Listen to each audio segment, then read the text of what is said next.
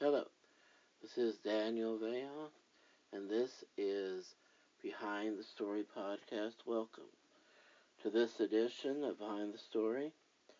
I talked to former WWE superstar um, Justin Credible, who's also known was also known as PJ Walker and Aldo Montoya. And about to call him right here.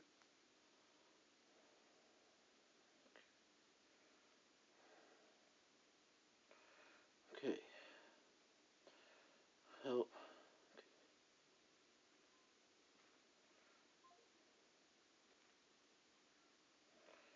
Okay.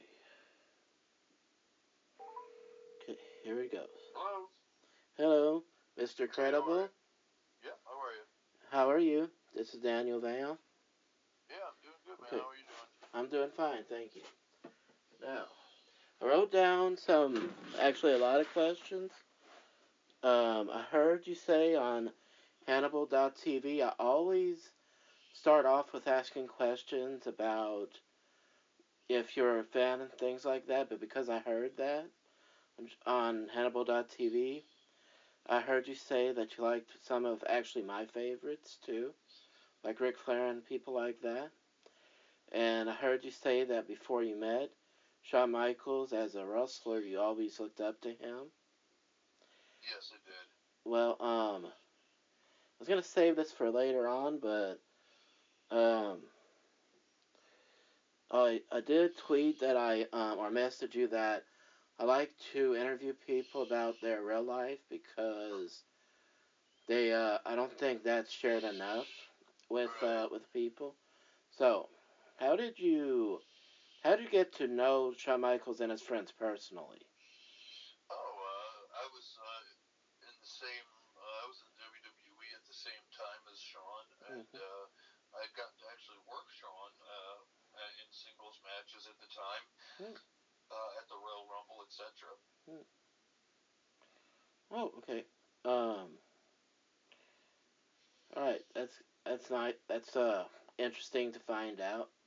I was so young at the time that that um as a kid I was so young when I started watching wrestling that my earliest memory was actually just watching videotapes with uh, my uncle. So even though I even though I rem- um, remembered watching at the time, a lot of the thing a lot of your matches I didn't really see because we would watch Monday Nitro.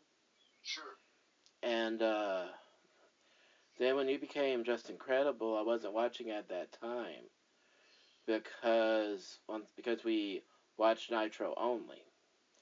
So even though I always knew who you were, I even saw some videos of you, I had to actually look at your Wikipedia to really know what you did. And to be honest with you, I was actually amazed at um at the transformation between your the character you're known at known as now and Aldo Montoya.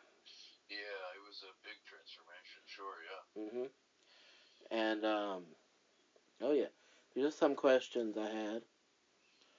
Uh when you were when you broke into the business cuz you know it's I hear a lot of I hear a lot of interviews of just that. So what I had asked once was what was the kind of training like?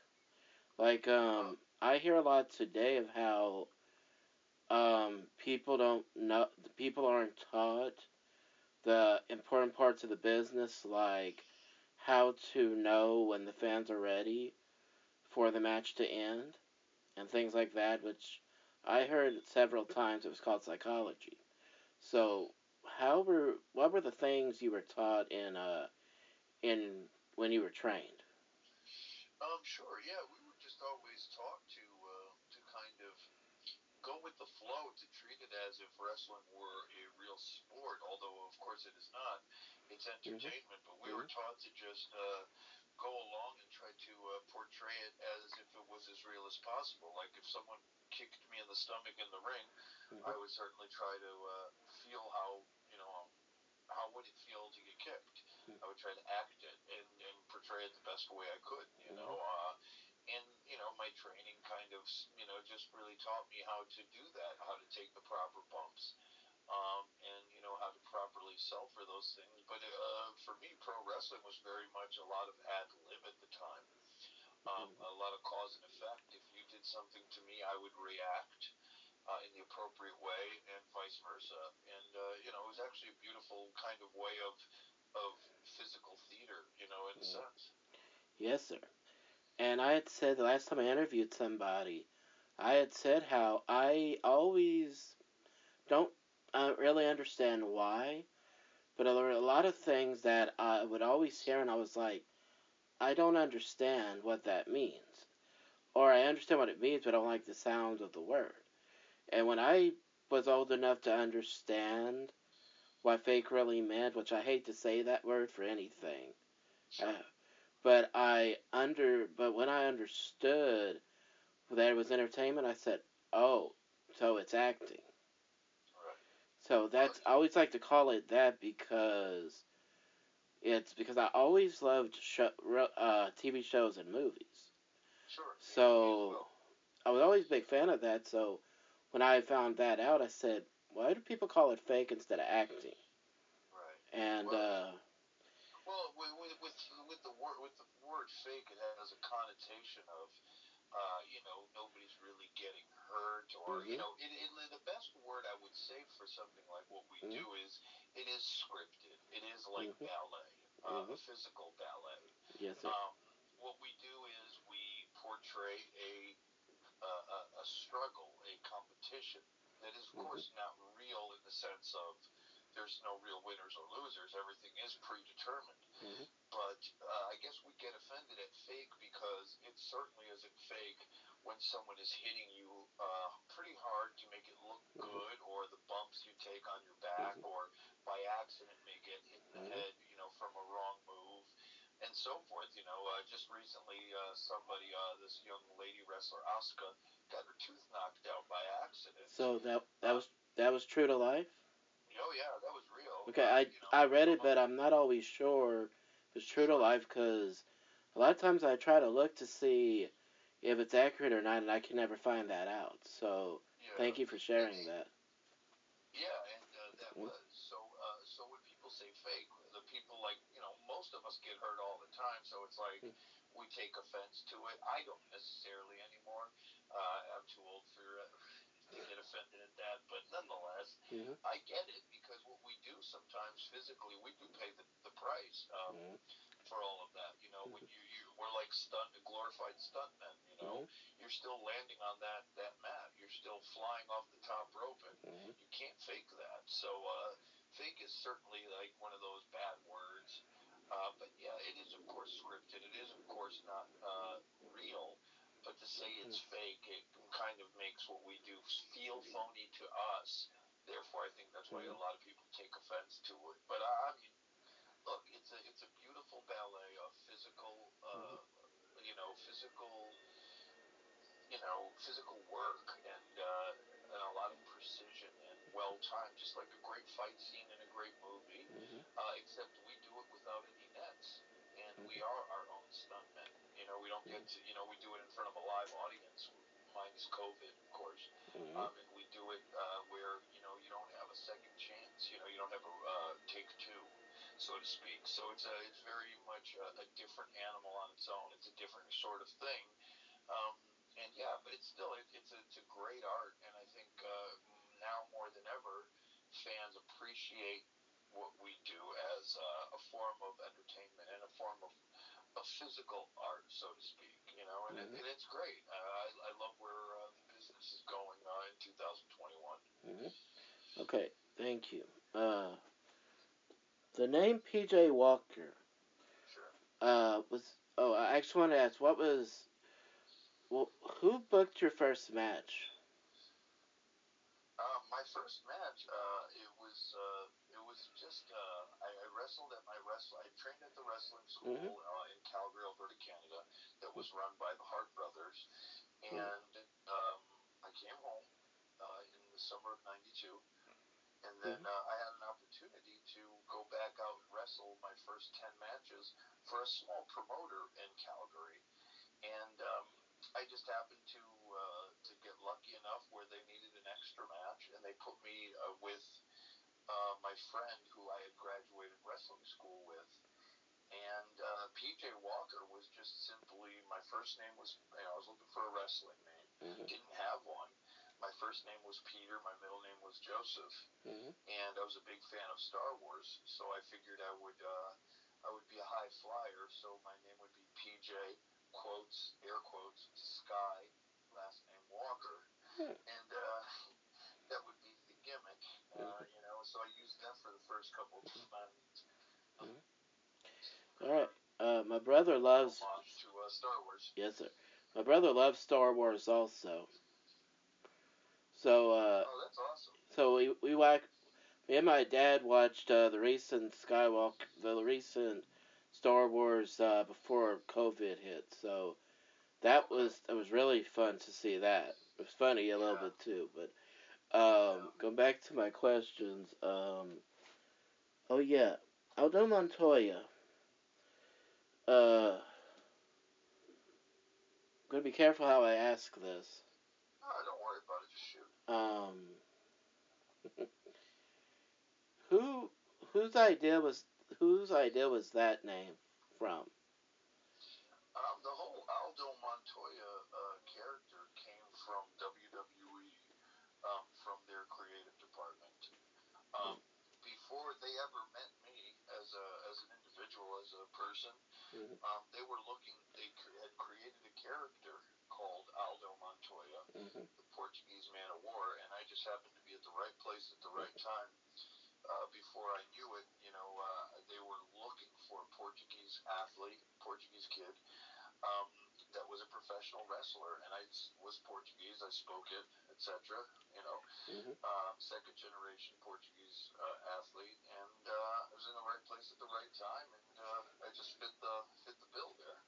So Mhm. it really was just uh, kind of luck to Mhm. uh, you know to get that Aldo gig because they were planning on it uh, before myself, you know, ever you know before I ever came along. Mhm. And uh, thank you for that. Um, when uh, oh yeah, what I was gonna say next was um, were you?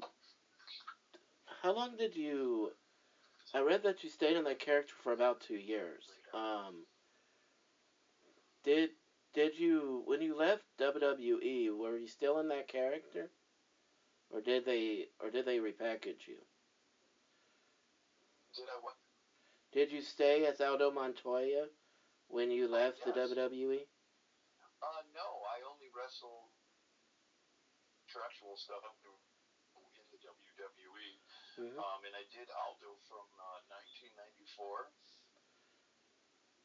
till seven.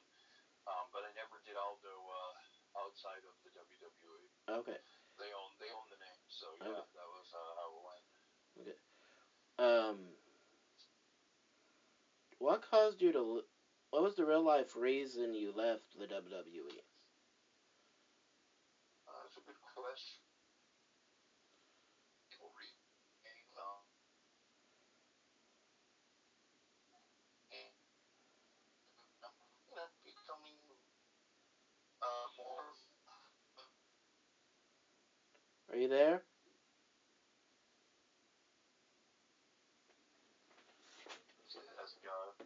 as a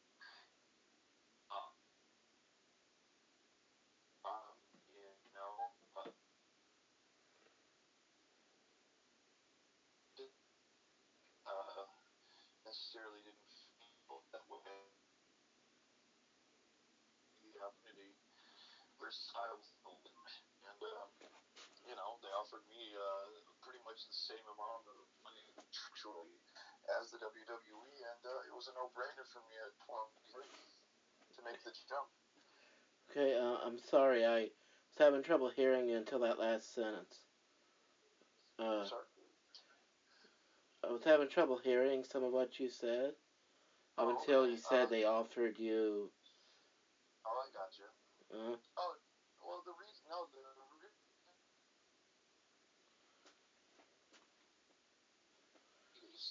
know, they offered me a, a good amount of money and an opportunity to, to grow as a performer and to, to be more than uh, than Aldo, to kind of be to step away from that character Mhm. and to be a main event player somewhere else, which Mhm. uh, I think I was ready for as a performer. Mm-hmm. Um, was that in ECW? Uh, yeah, it was in ECW, Hmm. absolutely, where. I, you know, got a great opportunity, and uh, later on came became two-time tag team champion and uh, one-time world heavyweight champion. It was a great opportunity. Okay, Okay, let me see if I there's something else. Oh yeah, some I I have a condition where I have a thyroid condition where it's underactive and get fu- one of the symptoms is your brain gets fuzzy, so I very easily I forget what I'm thinking. So I have to look back at this at my questions. Oh yeah. Um, when you went against um Scott Hall, was that an Oh, I'm sorry. Let me restate that. Um, I heard you say that you blocked out the memory of what happened with Scott Hall. How he shouldn't have been anywhere near the ring. Uh, oh, uh, that that time where he was really messed up. Yes, sir. Yeah, I mean, uh, you know, that was that was yeah, I was put in a bad situation. I mean, Mhm. uh, you know, uh, Scott's uh, was a dear friend to me, and Mhm. uh, I was embarrassed, embarrassed for him. Mhm. And not only that, I was put in a situation where promoters were looking at me because there was a, a sold out crowd of fans Mhm. wanting to see Scott Hall, and uh, you know, the, they, everybody was looking to me, and I was like, I, it was unfair for me to have to make that kind of ball. Well, You know to do. I don't want to make the wrong decisions, so uh, you know, I just tried to uh, to to you know, he wanted to go on, and you know, what do I say, right? He's my Mhm. senior. Uh, you know, I'm I'm the young guy. He's the Mhm. veteran. mhm. and I just went with Scott. And you know, even though he wasn't in any condition, I uh, I took the coward's way out, I will say, and just went along with with what he said. And uh, Mhm. in hindsight, of course, I should not have done that. You know, Mhm. but you know, I was put in a bad situation. I didn't know what to do. I just wanted to make everyone happy. Mhm. You know. yes, sir.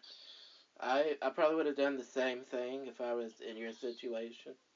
Because Right, I don't I don't like getting people upset, so I probably would have done that. real- no, but just real quick, you know, I didn't want to. I didn't want to hurt anybody's feelings. I didn't want to mess anything up, right? Mhm. Yes, for the sir. promoters and for the performers. I just wanted to do what was expected. So I was just nervous. I was scared. I didn't know what was the right because when you show up to the show, you're thinking, "Oh, I'm going to wrestle Scott Hall. We're going to have a great time."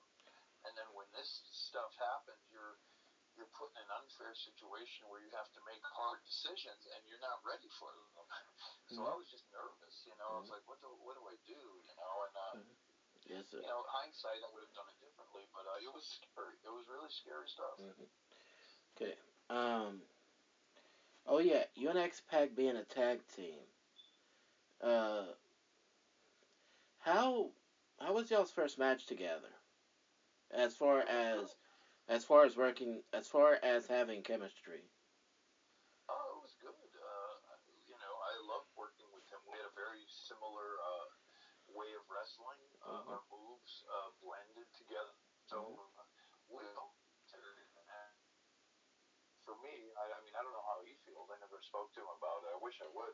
Mhm. But uh, yeah, we, we you know, I, I loved it. I Mhm. enjoyed it uh, a lot. I Okay. loved working with him. He was he, he Okay. So uh. All right.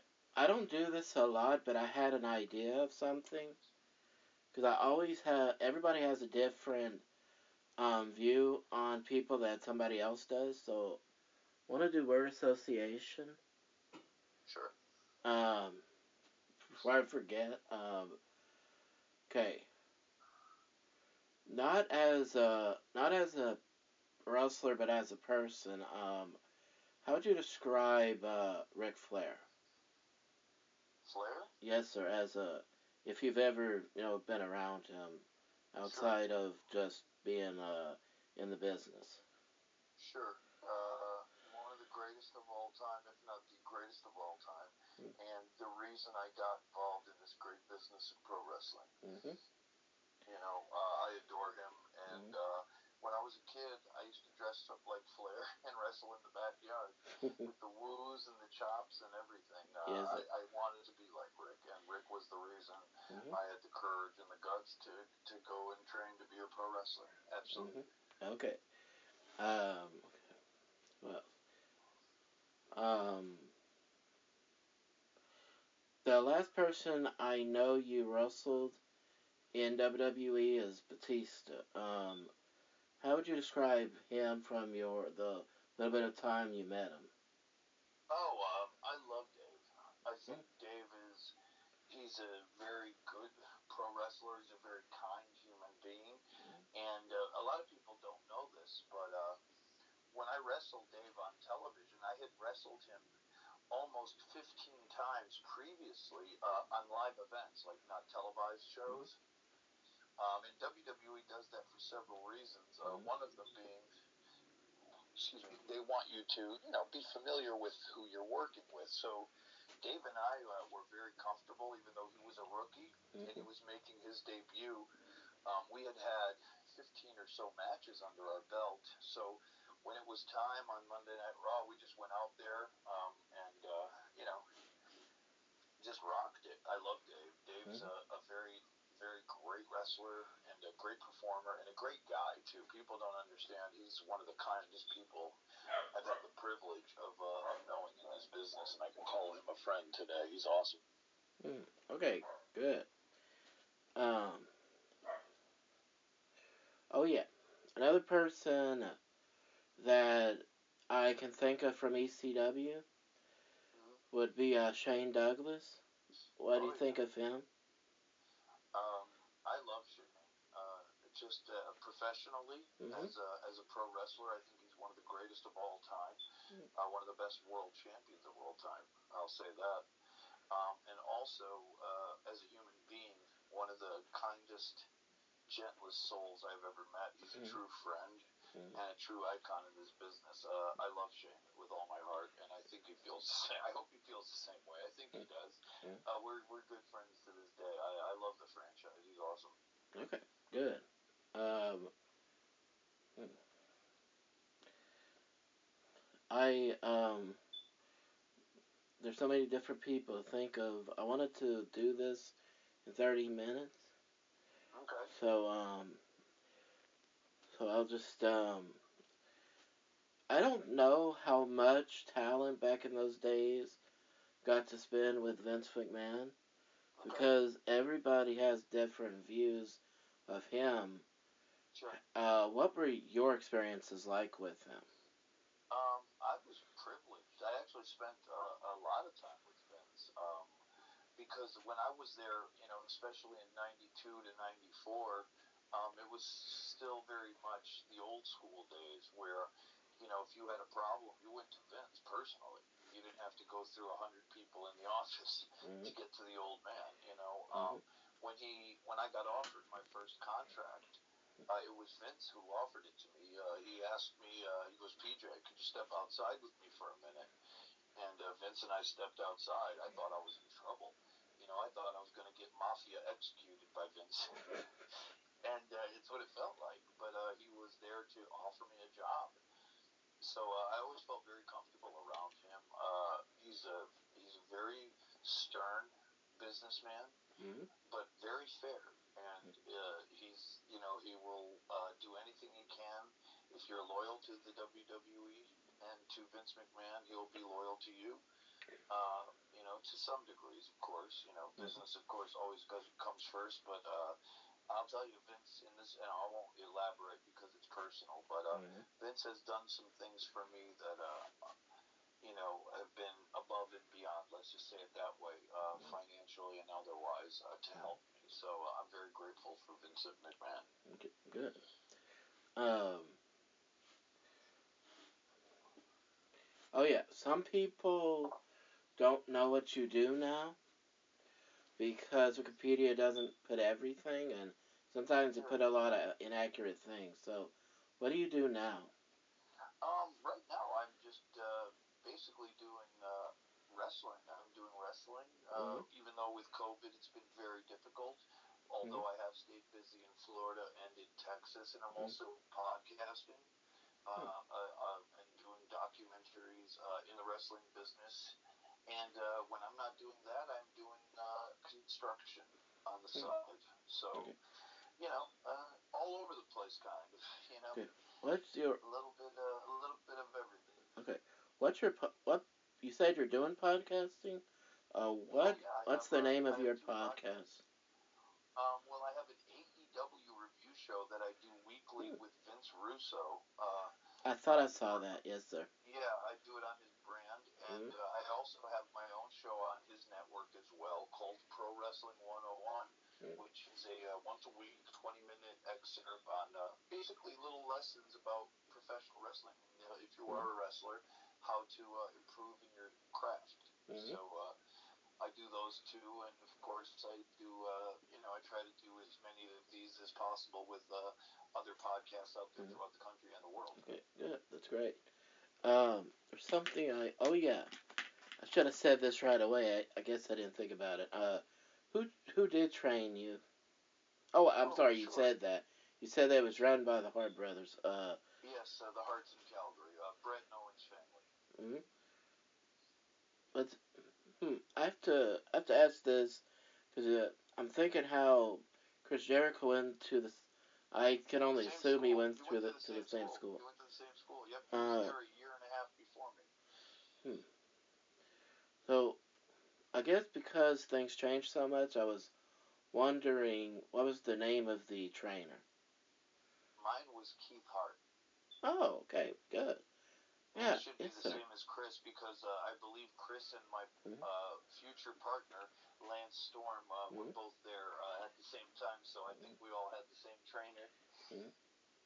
Yes, sir. I had I get a lot of DVD documentaries about Okay. wrestlers' Life, So yes, sir. I heard Lance Storm say the first person he met in the school that looked like they could do it physically was Chris Jericho. Yeah. Yeah. Okay, so thank you. Uh, okay, good. Twenty-seven minutes. Good. Uh, I thank you, and I uh, really don't. I can't think of anything else. So I want to say thank you, and uh, I hope I hope you go as far as you can with podcasting.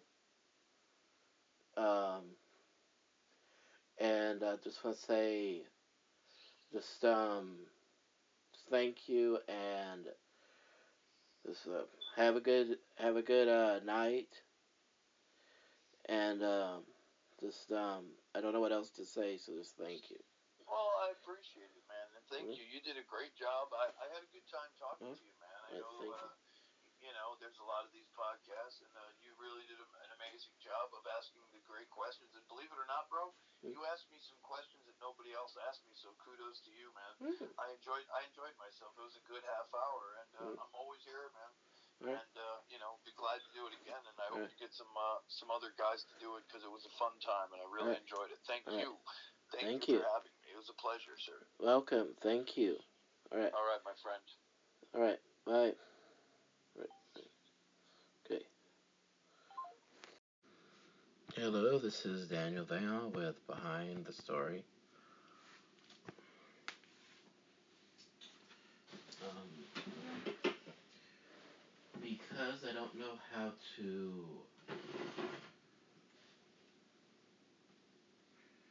um, redirect this to Launchpad, then I don't I don't have the downloads from y'all onto Launchpad because I'm sure all that would go with it. But um, thank y'all for the 1400 plus downloads I've had so far, and thank you to the 20 plus um, listeners I have. Um, I forgot to mention that earlier. I just wanted to always I like to take ideas I have and just talk about it. Um, hmm. if I've said this in any capacity in the past, please forgive me. I don't mean to repeat myself, but sometimes I notice things that I think are important, and I think this is important to mention. Hmm. Earlier, um, in my video before this, before I started talking about, before I even pressed play, because of this video with Dusty Rhodes and J.J. Dillon in a Texas Bull Rope match, um, before um, I did that, I mentioned one of the people that I'm going to try to interview in the you know in the future, and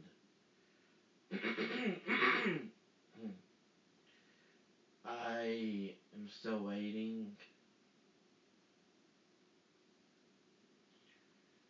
Um, I'm still waiting to get a response from MLW because of um, when I sent an email two months ago. They were looking, not looking. The man told me he was gonna have to go to um, have to get to, he was gonna have to get clearance from Court Bauer.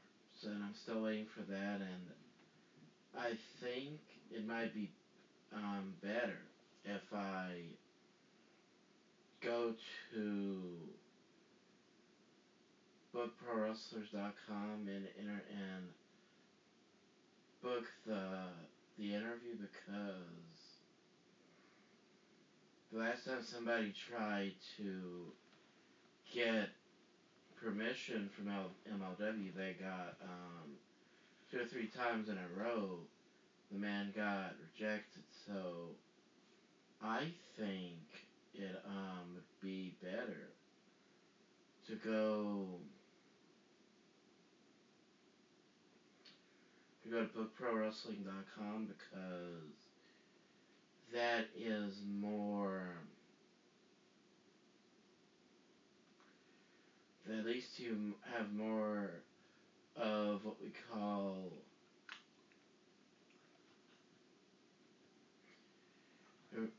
there's more of a definitive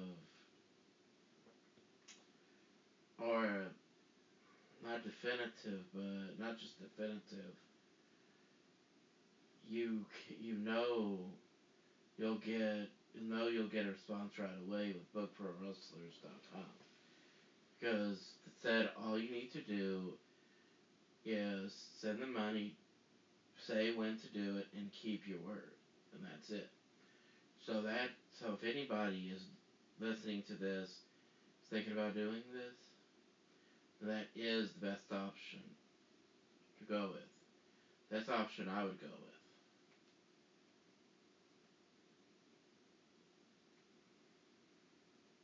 I would go with that because knowing knowing the time I want to do the interview, not the time but the day I want to do the interview. And usually when I do an interview it's somebody that it's it's myself only that knows what I want to talk about. But this was something that this is an interview that I was.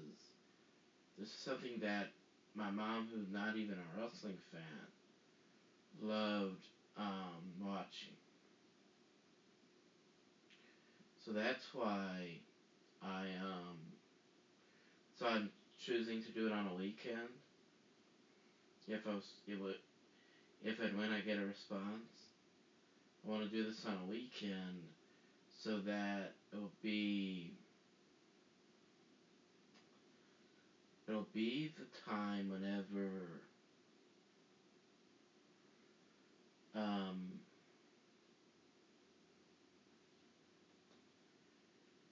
I'm sorry, I am struggling with the words right here.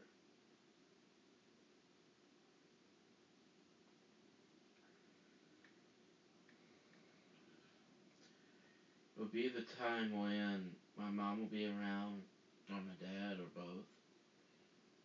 So, if that if um if they're around, then they can they can both um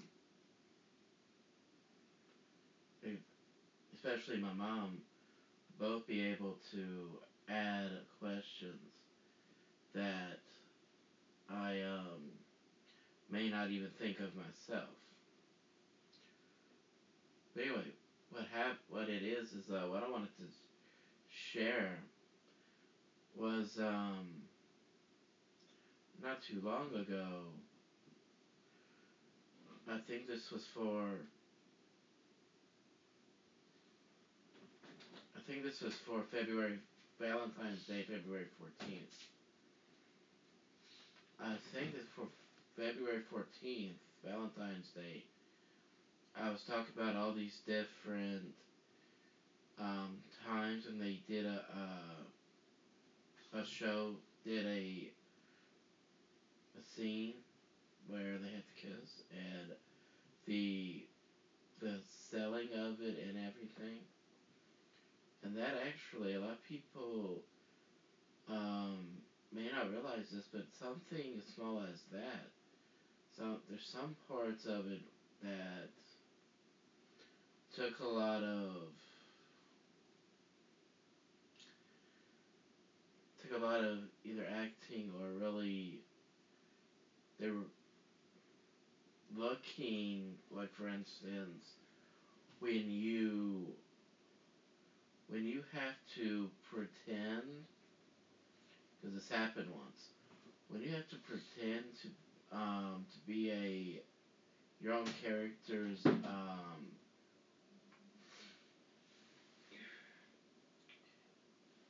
I'm trying I actually forgot what the imposter.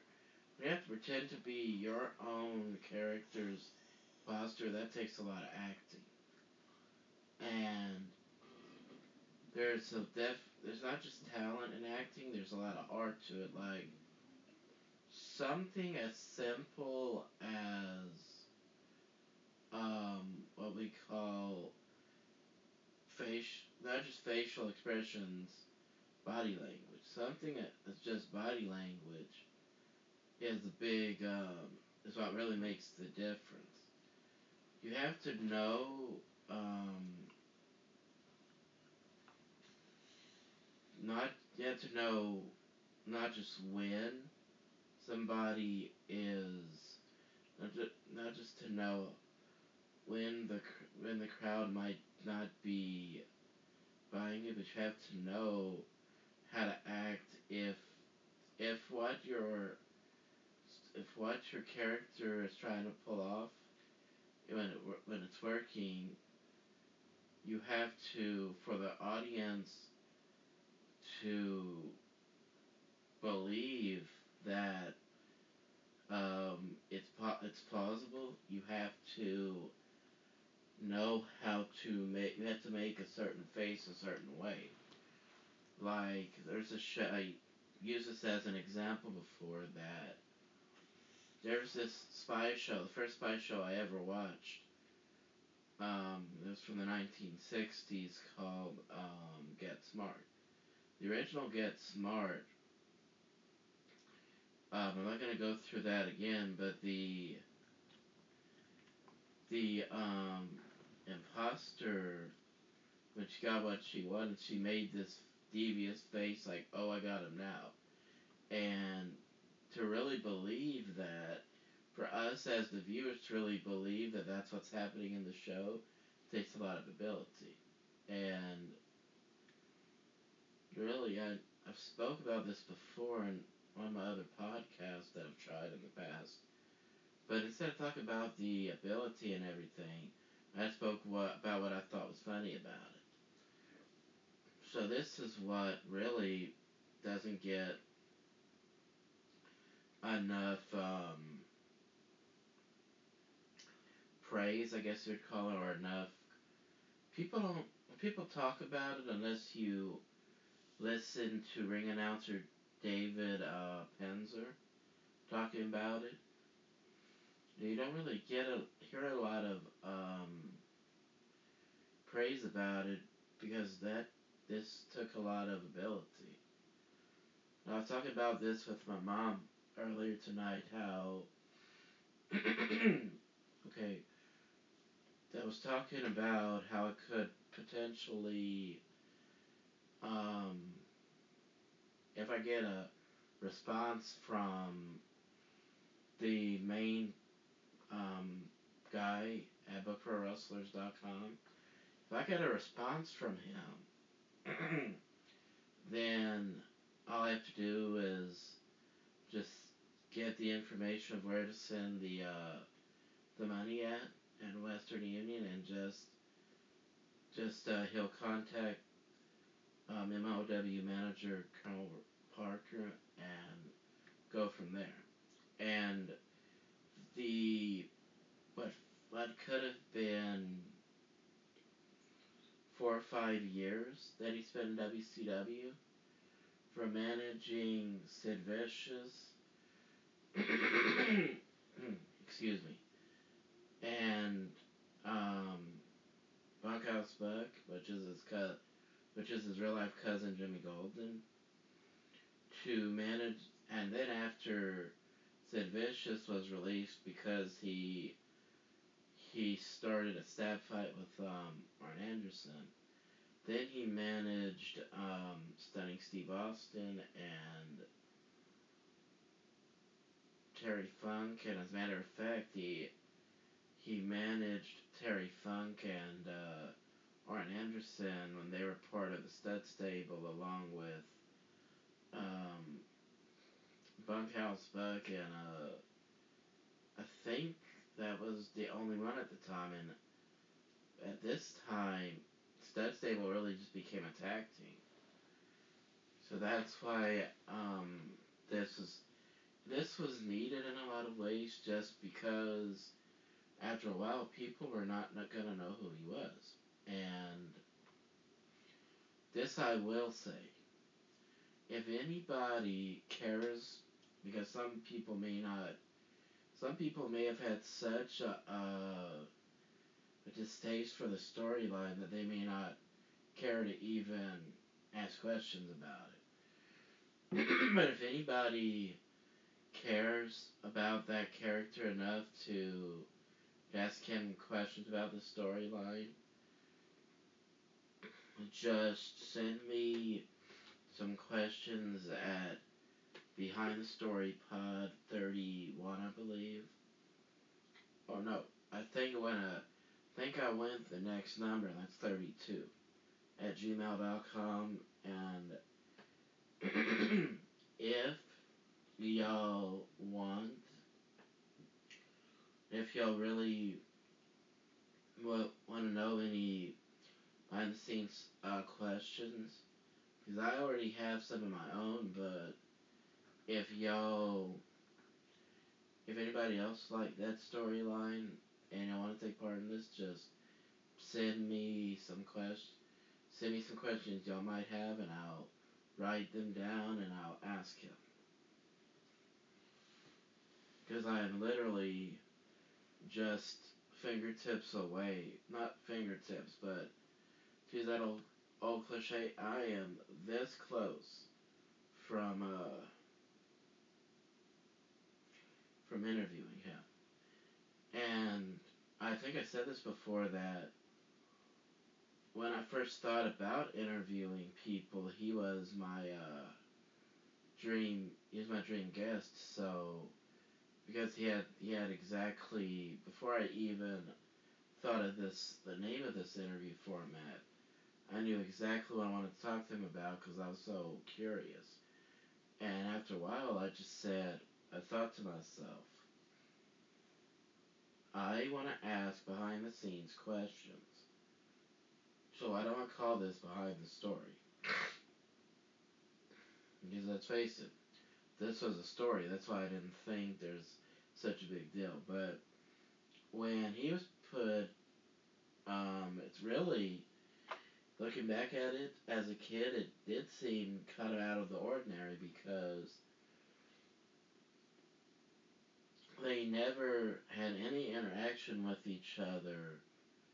His, his tag team and um, Harlem Heat never had any interaction, never had a match against each other. Heck, they never even crossed paths on TV up to this point, so that's why this was so out of the ordinary. But so so good at the same time and I have to be honest, I um what I consider to be excuse me, allergies again. What I consider to be such a uh, um a big part of this is uh, what's what is overseen in this is that when this started, this story started, you did not know what he was about. You just knew that he was he was billed as the greatest promoter on the face of the earth. Which I have to be honest, he he was not exaggerating. He was great at promoting the guys he had. So that was not a lie, it just seemed like an exaggeration. Like a hyperbole almost.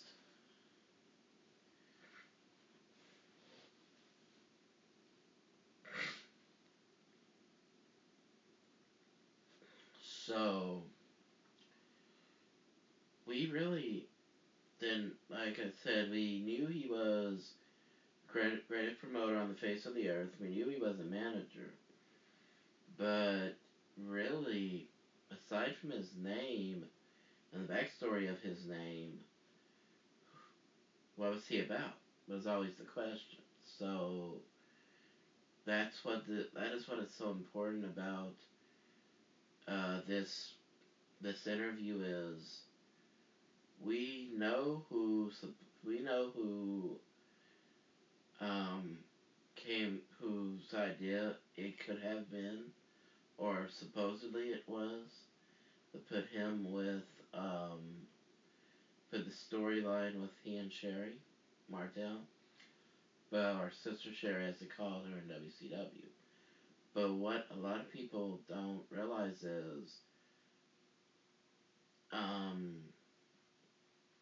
the same people in the past that said Ric Flair came up with an idea, also, they also blamed things on Bill Watts, and we found out that was not true. They blamed anytime something did not work, they always blamed it on Ric Flair. So because this was such a popular storyline, because it's still remembered to this day, that's why I don't know whose idea this was because I don't know who brought it up to them. I don't know any of that, and to be honest, I don't know if anybody else does either.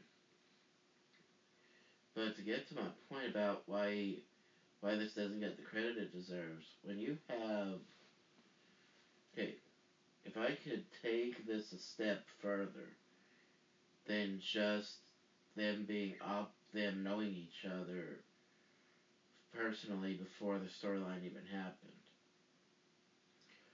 To start to take this a step above, step further. Before WCW was a company, before Vince McMahon was buying out territories left and right,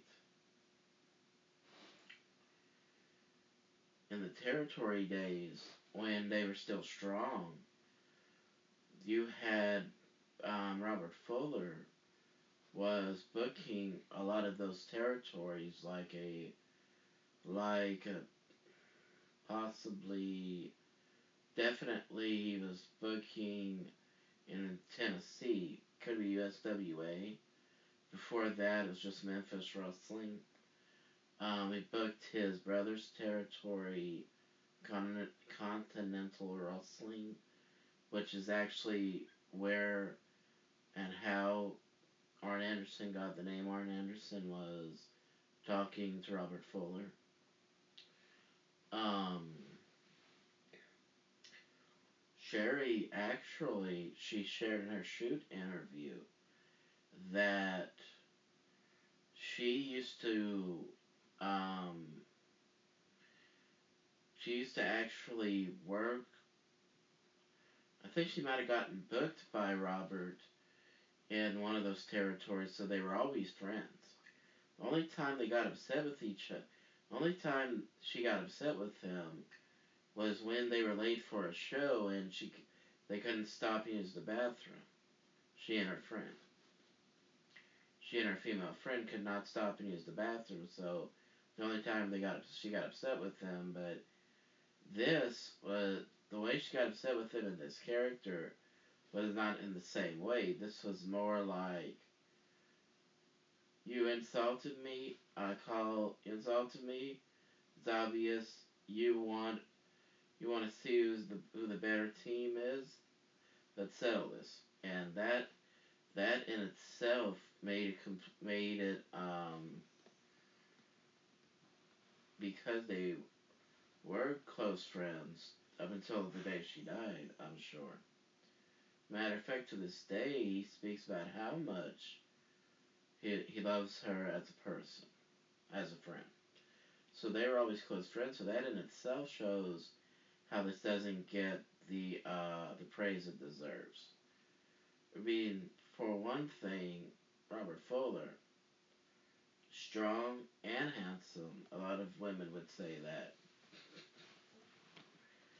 and completely opposite of his character. As a matter of fact, in so many words, he said in so many words that the only thing that came close to came close to being easy about this character was when he would be a blowhard with people or blowhard and really a lot of times I got a feeling that because he said he was like that when he was a younger man, so I got a feeling that that was more of him being a blowhard than actually being serious. So that was what made it even more interesting.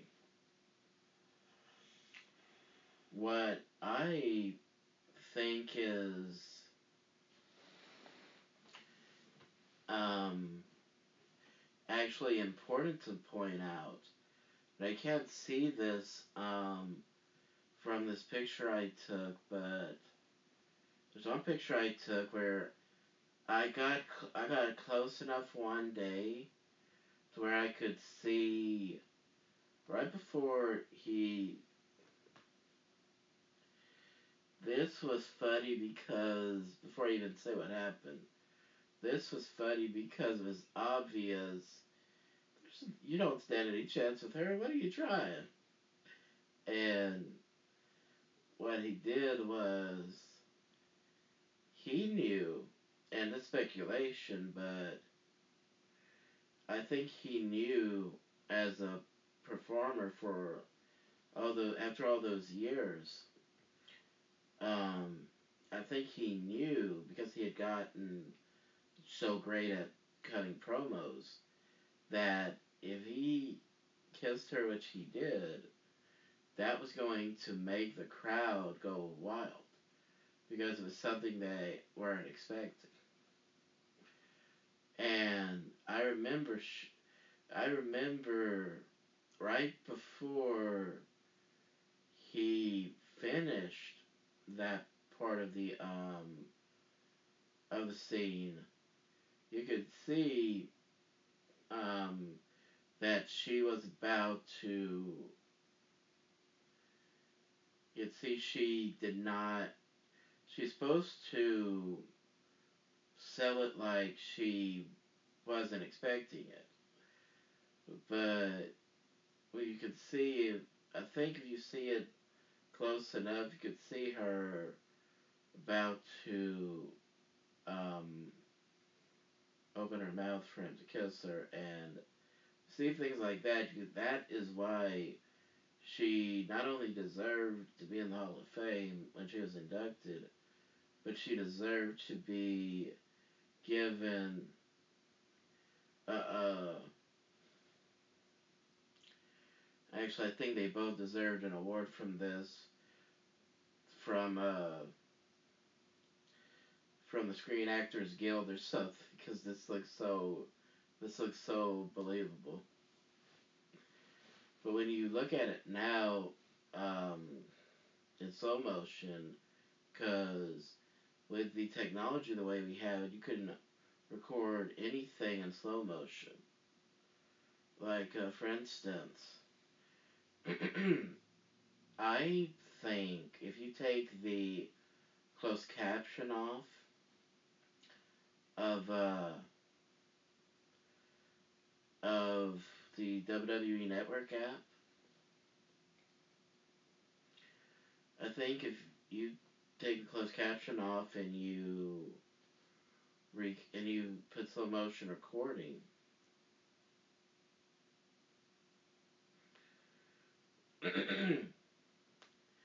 you can you put I think you can see what I was just talking about.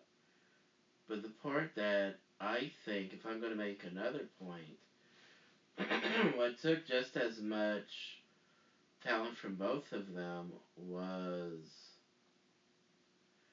them her hitting her head pretending that all of a sudden she was in love with him and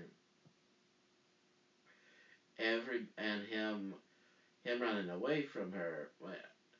You, you can see it was almost the way they presented it was like it was almost like um this is what you wanted why are you running away so it was it appeared that on one hand he um was interested in her, but on the other hand, most of it, most of the way he acted was just, just to, uh, just for the sake of his team. So that's what made, that's really what made that funny. but what I liked was actually, up to this point, you knew she was beautiful and everything and tough as nails but you never got to see her act. Um, never see you never got to see her act feminine in any way because she always was in a situation where she would have to do something to help her men that she was managing. So this actually the reason I say this doesn't get the praise it deserves is because she, after all those years of being a manager for the men, she finally had a platform or a storyline to show how feminine she could be. We all knew she was a lady, but we're talking about really being feminine. When she was, she was drunk in real life, and she had to show that in her character once. And just seeing that, you could see how she was a lot. Um, if that was ODB, we wouldn't be able to watch that type of storyline. But if it was somebody like Sherri, it was easy to watch because she always was very wholesome and uh, not just beautiful, but she never went so far with what she was doing that it was offensive. So that's why it was even better. Up to that point, up to this point, just knew she was tough. You even knew she was beautiful, but you never knew uh, how she was when she was in a situation where she would, when she was able to be feminine in any way. Like, um, give you an example. What I'm talking about is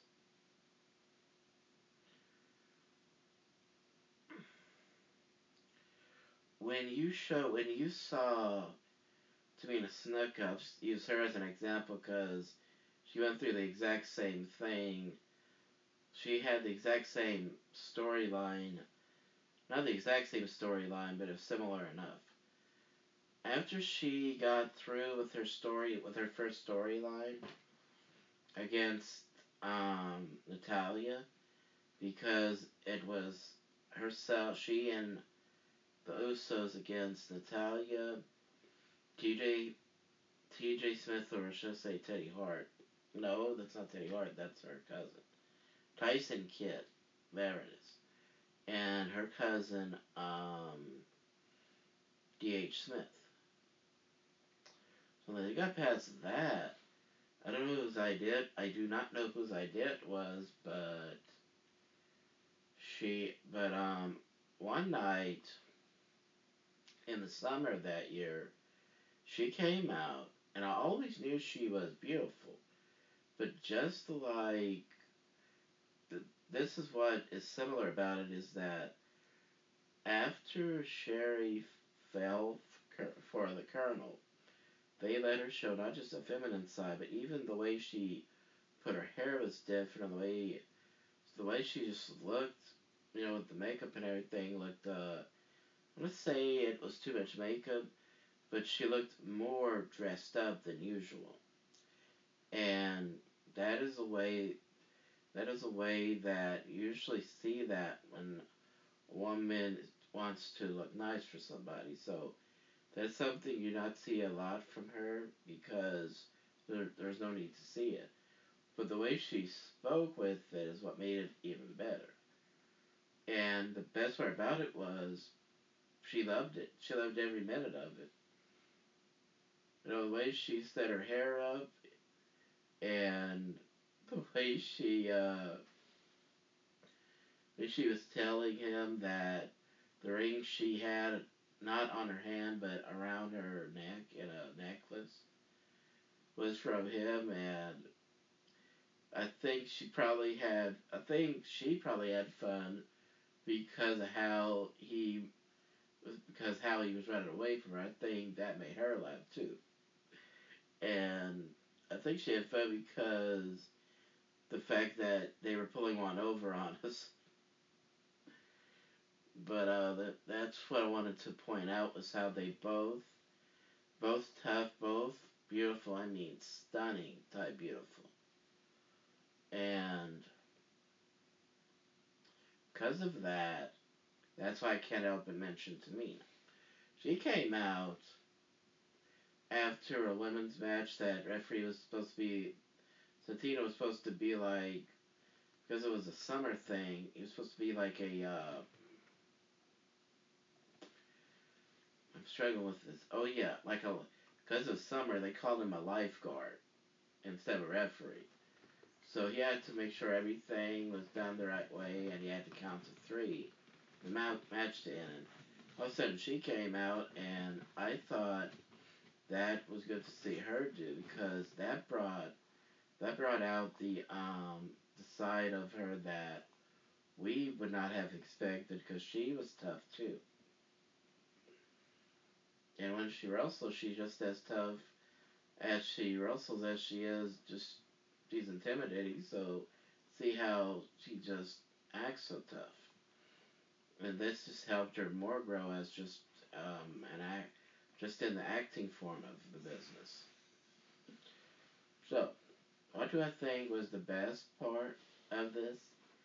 I think it was, and this is one question I did want to ask. So far, I have three main questions, and I think some, and I think besides whose idea was that, um, the second question is after after this was int- after the storyline was introduced, um, why did it? Why did y'all wait so long to keep? To keep um. Why did they wait so long for y'all's team to actually have a run against each other for the titles? Or why did it wait so long to put it? Or why didn't they include um, the Buck and Slater in the title in the title storyline instead of just one match? That would be my question. But what was great though was the in between storylines. Like what I thought was great was him constantly going after her, and some of the, the sweetest thing about it was he did it the way a man should do it. He was sweet about it. He wasn't um, he wasn't a jerk about it. He was sweet about it. That's what I liked about it. But one of the funniest things was he was the only man around that could catch her when she fell off the ring apron. What what does he do? He kisses her again and she bites him in the ear. That's the funniest thing. So, what I really, my third question would be when was the when it was time for them to end their their storyline with uh, with Nasty Boys and the Blue Bloods. Why? When did y'all or who made the decision for y'all to face each for y'all's teams to face each other for the titles? Those are some questions I have because I think it's I think it's very important.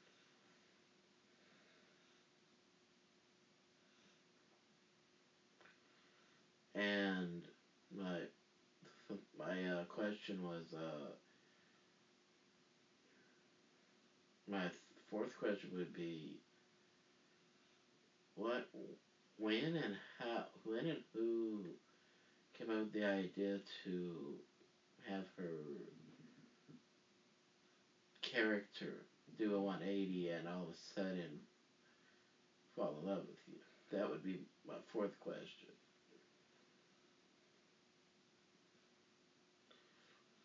I would have to try to learn how to ask these questions without laughing because that is the funniest part about it. But the thing is, is that what I liked was how he. My biggest question would be, how were one of the questions I also had is, how did you know, did it feel um, because this was a friend of yours. Did it feel? I my question would be: Did it feel awkward doing that, or because some people work together so well, it feels natural? Did it feel feel like uh? If no, I think that's the best way to end it is. How, how did it feel? Because I know that if I was to do that, I would um if I had to do that with my friend, if I'd feel kind of, um, I'd feel kind of uncomfortable myself. So that'd be something quite, that'd be one very important question I would have. It might even be one of the first questions I would ask. But what I thought was good was how, when it was time for their men to, what I liked is how they used her um, change of mind they used that's how they used it to ensure that his men never lost the titles. I thought that I thought creatively when you get past the comedic side of it, I thought that was the perfect way to keep his men from losing the titles. Because what better way to get to get his men disqualified than for them to use instead of it being this the same old um, thing, then because she's part of the story, let's just have have him get in the ring to try to get away from her, and a better way to do it than in an important match like the titles, and that way his that way his team will keep the titles. That's what I thought. Thought creatively, it was brilliant because they're like two different times I remember he was two different times when said she decided to uh, today we use letters instead of the actual words for this. She decided to uh, use PDA and uh, and when it got to be too much for him, he just ran away from her. And you know, I never looking back at that. I don't. I never would have thought if I was to do something. If I would have done something like that, I never would have thought to myself, hmm, the best way to keep, best way to use this storyline to keep them as champions, the best way is to use her um, scaring him off. That way they won't get physical, but they won't but they won't risk the titles being switched either. I think it's very brilliant of them. That was very brilliant of them. But what I thought even more interesting was when it was time for both of them kiss each other. Um, instead of one scaring the other one off or one upsetting the other one, when it was time for both of them to kiss each other because they both wanted to, what I thought was interesting was how even though the fans could um, buy into it, I thought it was interesting how Sherri could see um, from how it looked like it looked like she could sense that maybe they weren't fully um,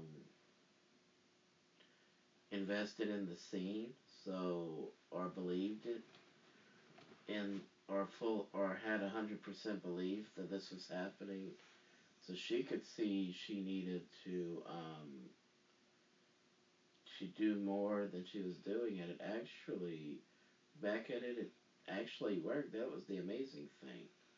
Not only was it ad libbed along with the post match um, promo by Parker, not only did it, not only, not only was the that um, not only was the post match promo ad libbed, but I believe everything was. So for her to sense from the crowd's response that it was, um, it may not have been um, what we call plausible. For it to be fully plausible, she realized she was going to have to do more, a little bit more than what she was already doing. And what I liked was, um, now I, call me strange, but I always found small things like this and curious. When I would watch scenes like that, I would always wonder, okay, why is it that men like? Why, why is it that women like to? Uh, okay, understand that a man when a man wears a hat, their hair gets um, kind of messy. So understand that part. But why it seemed like even if they have no hair, period, women like to put their hair through it anyway. It's like I never understood that part, so that's what I really thought was interesting was how actually what I thought was interesting was how he when they for people who may have seen this, what I liked the my favorite part was how even though she was supposed to be happy because her team won, he was supposed to look at least disappointed, and he didn't look like he cared when his team lost. And to put it in a way that I would feel comfortable putting it, it's like, I know I lost the um, when my team lost the titles, but I feel like I feel like I just won the World Series the way the way I was able to uh to win the woman of my dreams. and what was even funnier was her. I can't speak. You know, that's why I try to be careful with my words. I can't speak for anybody, but I, I know she had fun the whole time. So, it, I believe that that was, believe that that was not just to sell a story. I believe that it was because she had so much fun doing it, she couldn't help but laugh. She couldn't help but smile, make it look like it was because she was in love with him. So that's the reason that was the best part was because it made you wanna it made you wonder. Anytime a story gets to the point of like one has to choose what he what they want to do. Now she she was not in the position to really choose between them, but Parker was. So that's what really was the best part of it was okay. You chased her, she rejected you. So you chased you, you ran away from her because you were afraid. Now that y'all both are doing, now that y'all both want to want to be together, what are you gonna do? And I think it, it came down to the uh, I think it came down to I want to be with her and I don't mind and I don't mind if it uh I mind if it causes me choose between our two teams. So the best the best thing was when they were I did not at the time I was disappointed that they used Medusa to crash the wedding, but I'm glad how they used her when they decided to rehire her to give her a second chance. I liked how they used them, and what was interesting about it was they. This brings another question that I could ask. Why did they have? Why did they have him be a promote, be billed as a promoter, and her be billed as a manager? That would be a question for me because even though that was his gimmick, I just thought I just thought it'd be I just thought it was kind of strange at the time. But when you see him calling himself a, a, promoter, you see how that could have that could have been a precursor to Paul Heyman calling himself an advocate. So really is interesting to look back at that. So anyway, I just thought I'd share that and um, if y'all are if y'all have only been watching WWE for about ten years or so, then ask then if your parents or your friends parents watched um, wrestling as a kid and could have watched WCW at like say around that time, ask them if they remember um, watching that storyline and let them tell you about it because that would really that would really um, be helpful in the in this interview that I'm going to do in the future. Thank you. What I really thought to end this to end this conversation or this discussion that I'm having with y'all, I thought it was interesting how because he did not fight Nash, Kevin Nash, in order to try to save the belt, he just handed him over his cane. I thought it was interesting how they tried to have them feud this time, both of them feud, and I thought it was interesting how she he let her beat him up in the ring for about a minute because he it got to the point at World War Three when he World War Three that year, 1997. After they lost the titles, they went against his team, the amazing amazing French Canadians, until and with her winning five minutes, and all it took was about a minute for him to for them to take him out of the ring and run to the back with him. I thought that was a good way to end it. Was what was strange though was after was after a while they just ended that storyline without a definitive um, without a definitive ending to the story and um I mean they defined it they defined the end of the story between the two of them, but not the end of the rivalry between their teams. So what I found out from Hannibal.tv's interview with him, they his team he could not get along with his team, so they they just had I believe they held off as best as they could, but when one of his team one of his team members got uh, one of the wrestlers he managed got fired, so they had to so they had to do away with it, and he just went home until Jim Ross called him. So that that is the only thing I don't have to ask him. For the rest, I do. So once again, if y'all think of anything, please email me because I know what I want to ask, and I would like for this to be. Um, I'd like for my listeners to have a part in this if y'all don't mind. Thank you and goodbye. Hello, this is Daniel Vela. Um, I'm going to just be honest. Um, not that I'm not honest in the past, but usually um, I don't talk about this because whenever it's um,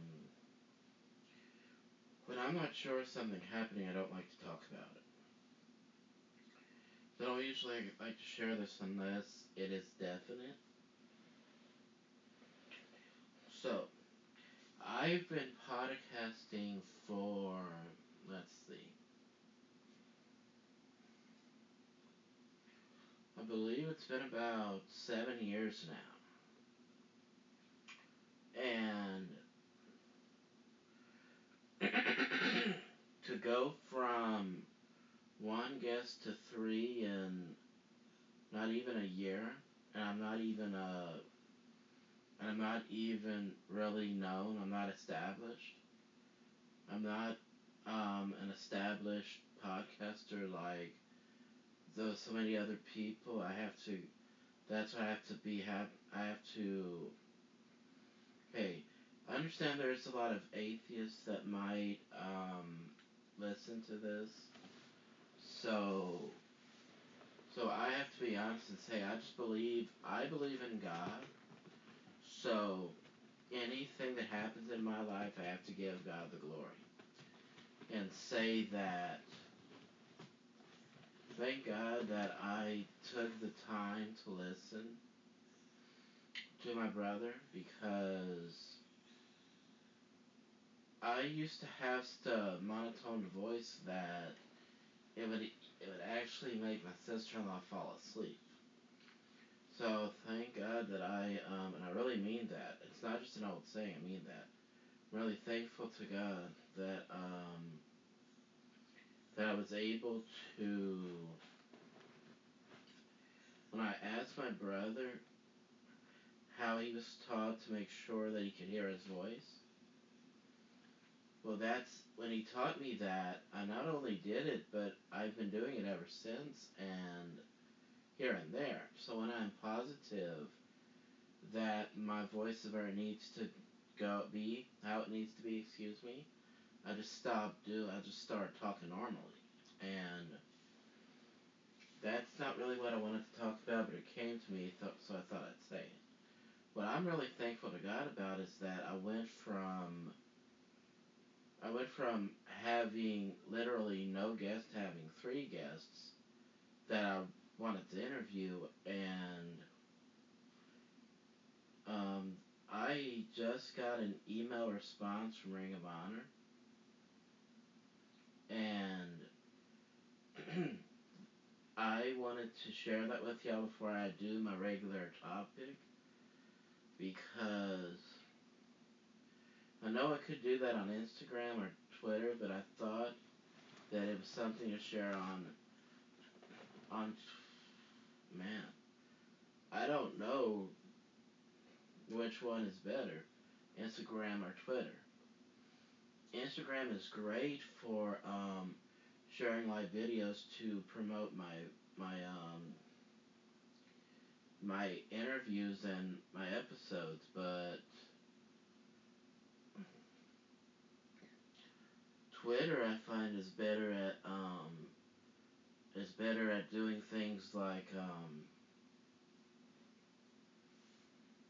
for instance, polls. Like, I know what I want to talk about, but if I was able to get a um, get an agreement with Ring of Honor to interview their stars, then I would have to do a poll of who to interview or who to try to interview. Um, so that I am, but I I don't mind sharing that because it's such a big um, uh, it's it's such an exciting opportunity. I also have the um, let me think how you say this.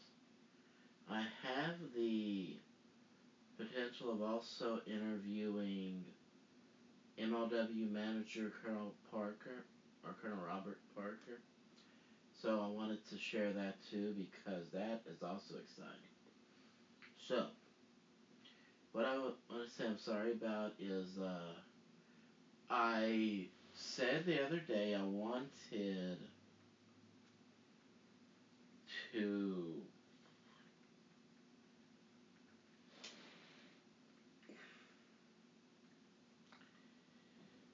I wanted to do a set I wanted to do a format where I start the show off by talking about gimmick matches.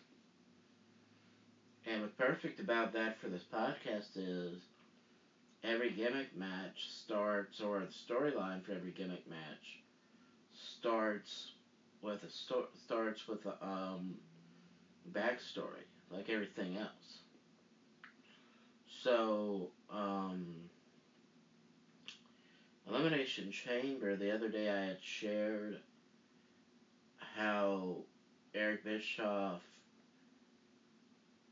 um, introduced that, and the next week or two weeks later, he shared how um, how they were going to go about that, and I thought it was interesting, and I think it's probably still how it's done. Like he said, it's it. He said it was a combination of War Games, Royal Rumble, and one more match that I don't remember at the time. Oh yeah, the cage match. Regular cage match. War Games is one giant cage over covering two rings, but the rules are similar to War Games. Since that you have to wait of you have to wait until the time limit goes until the timer goes off, then you go in. That's how they that's how that was a part that was similar to War Games in that sense. A cage match because it was a steel structure, so it was like a cage match. But what made it so different than a cage match was a cage match, the only steel you see is on the side, but you can walk around the ring. It is so big and it's so large that you can walk around the ring and not feel closed in when you're out of the pod. That is the most amazing thing about the Elimination Chamber match originally the cage, as Ric Flair shared in his DVD, the Definitive Collection, the cage match, even though it's changed throughout history, the cage match, you either want to close a show or you want a baby face to to go out of the come out of the cage match the winner. And I think to this day that's normally what a cage match is used for. But it all depends on the story. Sometimes a cage match is misused. But there's one time in particular I remember. There was a cage match between RVD and uh, Kane, and at this time they went from being tag team partners to enemies. And it all started when Kane was um, Kane had to take his mask off, and then he became a full blown monster. This time he went from being uh, an instrument of destruction for somebody, like Paul Bearer, for instance. Now he everything he did was by his own account, so that's what made it so different. So what I'm gonna look for um here on YouTube is the first ever Texas bull rope match. I say it's yeah. I think it's the first ever one because the way that superstar Billy Graham described it, he said that um, Dusty Rhodes. I'm sorry, I had to clear my throat. Terrible allergies all the time. And he said that um, in real life, Dusty Rhodes, once he was not um,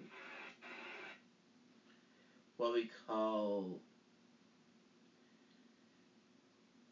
he was not um, happy with the way their series ended. So he had two matches with superstar Billy Graham, and it's my understanding that no matter how no matter the matches, he didn't, he wasn't, he wasn't ready for their story to end. So he walked up to Vince McMahon Sr. and he said, "Have one more match for us to do together, for us to close it, to end our feud, end our story. It's called the Texas Rope match." When it started, no, we talk about Dusty Rhodes being overweight and everything, which he used to his advantage, by the way. But talk about quick on his feet. He was trying to get hold on to the rope to pull Billy Graham, superstar Billy Graham in. Billy Graham tried to jump run ahead of him to get an this uh, to get an unfair advantage. He moved out the way he was as quick as a cat, if I could use that word. Then he got, because Superstar hit his forehead, it looked like he hit his forehead on the rope, so he hit him with the floor, then it, with his bionic elbow. And I'm starting to understand this more and more. There's so much to ring psychology than just reading the uh, the crowd's um, facial expressions. You have to know, there's more to it, like, and Dusty Rhodes understood this. The way you can entertain the crowd is the way you talk and the way you carry yourself. Dusty Rhodes was a master of this because he didn't have to, he didn't have to say or do anything unnecessary or vulgar like um, some of the people in the Attitude Era did. So that's what made him so good. Like, he took the bull rope just to get a, probably, not just to be entertained, but probably to get under the skin of superstar Billy Graham. He was twirling it around like a, like a jump rope. Then he did, he put that finger, and this probably where, that, where Hulk Hogan got it, like, no, no, no.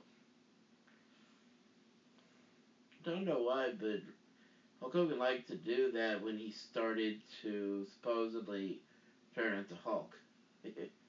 when I I don't know why, I guess because of being naive, I never realized that when Hogan would do his hulking up, that that came from that was his way of how the Incredible Hulk used to uh, break tear clothes because he would come. That's when he would get mad, that's how he would get get become the Hulk. I never realized until about one day ago, I guess, that that's why they call it hulking up because that's his way of becoming Hulk, the Hulk. Superstar did it I think I don't know what he was really trying, but the mistake was getting out of the ring. What getting out the ring is a mistake because you have that bull rope wrapped around your sh- your wrist. Somebody big like Dusty, you might be strong. You might be strong enough to build muscle, but have a bodybuilder's size. But Dusty can just be just as easily strong. That's a mistake. Gets him up to his feet. Uh, bionic elbow. The first offensive move Superstar gets is that uh, eye rake. For and this is actually talk about gimmick matches. This was more of like say trying to think how you say that. This is more like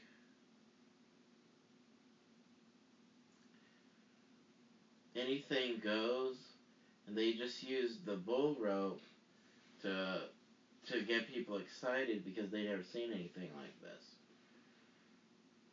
Um, it was the. This is one of those matches that had to be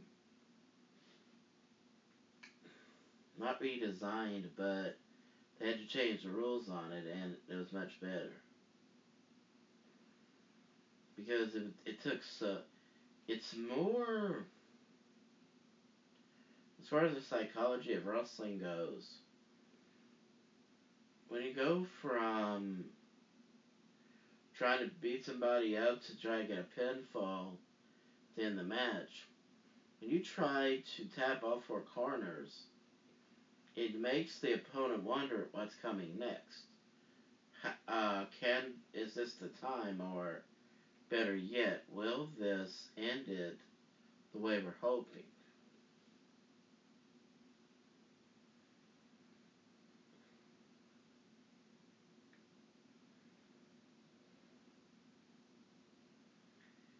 And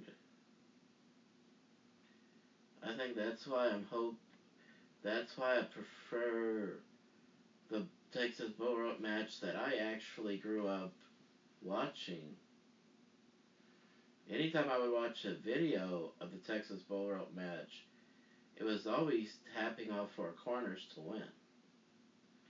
So I prefer that. And but I'm wondering, well, I know they had a discussion about this, but I just want to get straight into the match, so that's why I didn't air the audio. But one of the other Texas Rope matches that have on YouTube with Dusty is actually well the people he could go against instead of going against a wrestler, he was going against a wrestler turned manager like uh, J.J. Dillon. So yeah, I will play the audio just so you can know the story. I was received along with stacks of cards saying, uh, hit the road, Jack. Whoops, I mean JJ. That's what all the cards said, but as you can see, the flowers have gone their way. They are dead. But the sweet smell of victory, the sweet taste of victory has lingered on, and I'm still here, and I plan on being here for a long time. The new king of the Texas Bull Rope match. Can you imagine Dusty Rhodes never lost prior to this a Texas Bull match? And you're talking about people like the dreaded Pat Song Nam. You're talking about King Curtis. You're talking about superstar Billy Graham. You're talking about some fantastic athletes that all fell short. But I was there. And you know why I was there? Because of this man right here. You got to give credit where credit's due. This man took me behind the barn, took me out in the corral with the mud and the manure, and he strapped one end of this bull rope, and he dragged me, and I got a little perturbed because it wasn't very pleasant with that manure in my ears and up my nose and spitting it in my hair. But the end result was what I really savored when the one, two, three was counted and my hand was raised in victory, and I would love to be able to reminisce that moment right now. Yeah. Well, all right, I'll tell you what we're going to do, Mr. Dillon. Uh, certainly a picture is worth 10,000 words. Uh, competition, and I would certainly uh, entertain your comments as we uh, move along. The whole key to this match, and I'm not going to be uh, facetious about it, was the fact that prior to the match, Dusty Rhodes did have to face the Southern Heavyweight Champion, the number one contender for the World's Heavyweight Championship, the fantastic Cowboy Ron Bass. And Dusty Rhodes came into the ring in a very feeble attempt to try and intimidate not only myself, but Cowboy Ron Bass, but he was not about to be intimidated. I said all along, Sawyer, the man came into the ring using the bull standing there expecting to have a match. He come in swinging that bell over his head like the dirty low-down dog he's always been.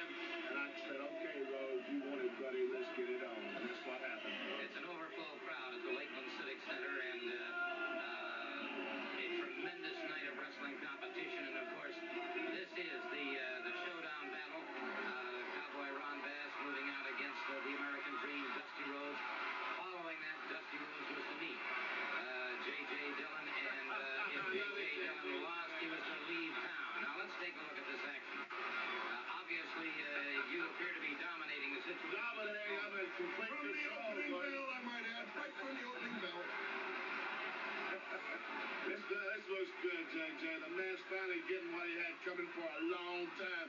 Right here is years, I mean years of revenge coming out. And believe you me, JJ, ain't nothing ever felt any better than the time that I got to use and that time that I got to hurt that Dusty Rhodes. I enjoyed every little second of it. Dusty had put a superhuman task upon himself in agreeing to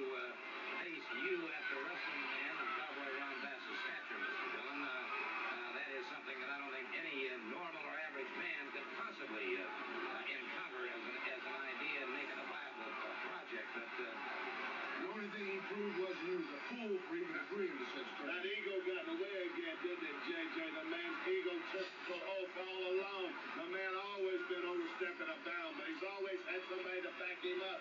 And used to be it was the big cowboy. But now that I don't back him up anymore, I'm the one that's dealing out the punishment. It was so sweet, Gordon Solie, believe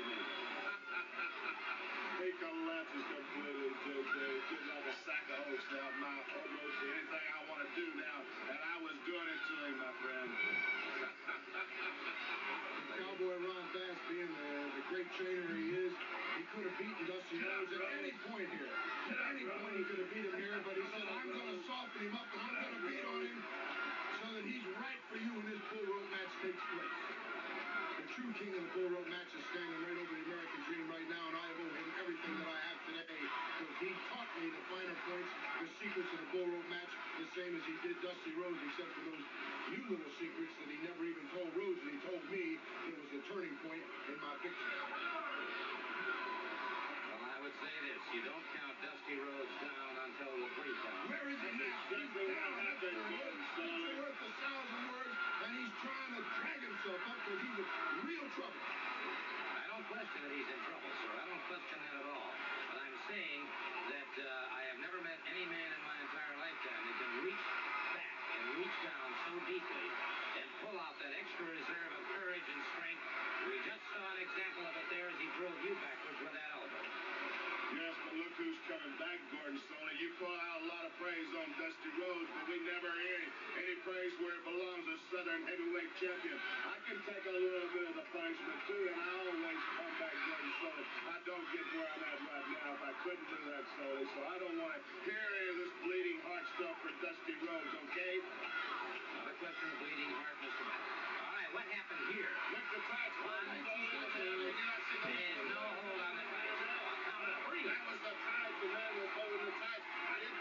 gonna interesting. Make the that count. I couldn't that get is. down that, but the man was holding the tights. It was obvious the referee shouldn't even make the count. In the record book, sir, a The count of priority right now, Gordon Solie, the priority is to get this Texas bull rope match underway, and let's have it be a fair contest, one-on-one, and I'm putting the bull rope on my wrist right now, Ron Bass, so that uh, Dusty Rhodes doesn't take any unfair advantage of asking for a rest period, which he doesn't deserve because it wasn't in the contract.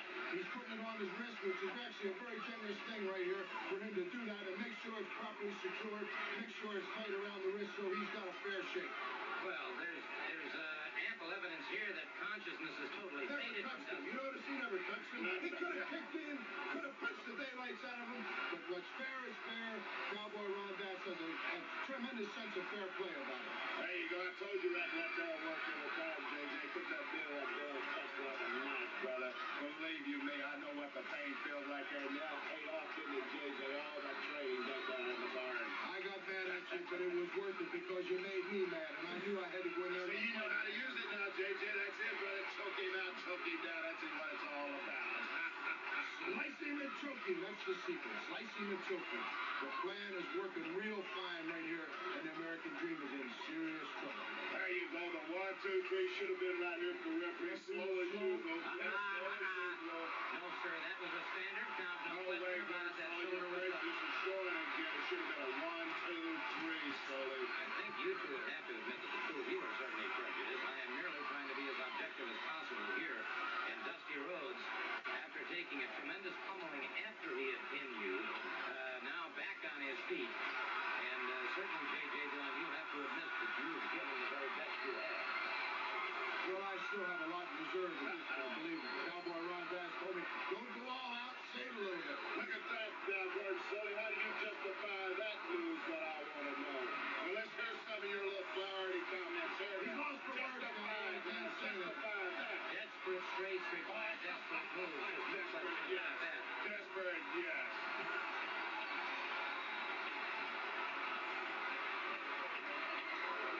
I know it hurt JJ, but it was all worth it, brother. I know it hurt JJ, You but told it's me all there was going to be pain involved, and I don't like it, but I was prepared for this because you toughened me up for this match. You didn't send me in there blind. You were ready. I knew what I was up against, and I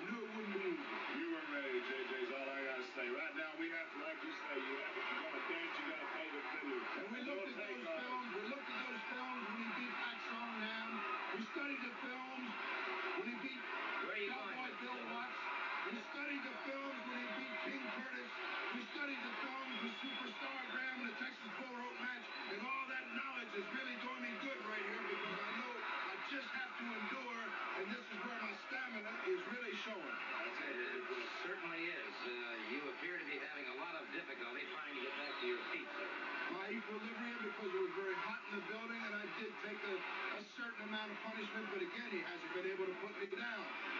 I keep getting up. You notice that fighting spirit? I keep getting up. You know, Solie was talking about Rhodes keep getting up, JJ. He ain't mentioned a word about you getting up. Look at that. Look at that. He can't knock me down. He can't knock me down. You're looking at him eyeball to eyeball, say, dish it out, Rhodes. I can take it. The referee stuck his nose in, got dished exactly what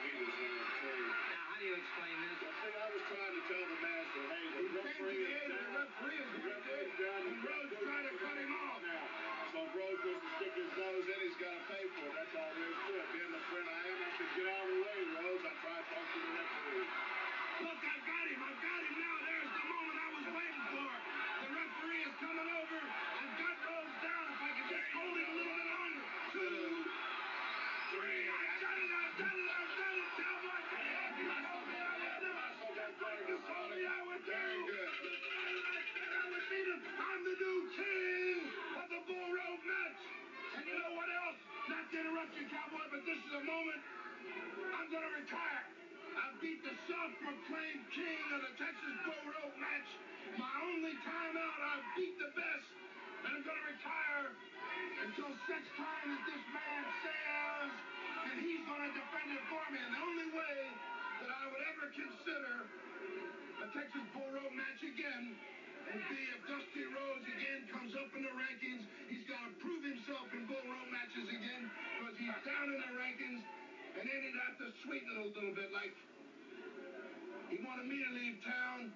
I'd like to take him back in the ring and beat him again to get him out of town. There's no end to what I can do with the help of Cowboy Ron Bass, Southern Heavyweight Champion, Heavyweight just- Contender, World Heavyweight. I just want to say one thing, JJ Dillon. We were talking about the people that one Dusty Rhodes has beaten. Well, Rhodes, there's two people in the world that you hadn't beaten bull rope competition. It's this man right here and the man that invented it said right here. We're not hiding. Come look for us. Cowboy Ron Bass bought me a new pair of boots. really? Celebrate the occasion right here. I was down at Casino and Son's Don told me there was a wedding party in Tampa last week. Full tuxedos and western boots. I'm setting the whole fashion trend as the new full road champion. I think we've really heard all we need from two of the most egomaniacal people I've ever heard.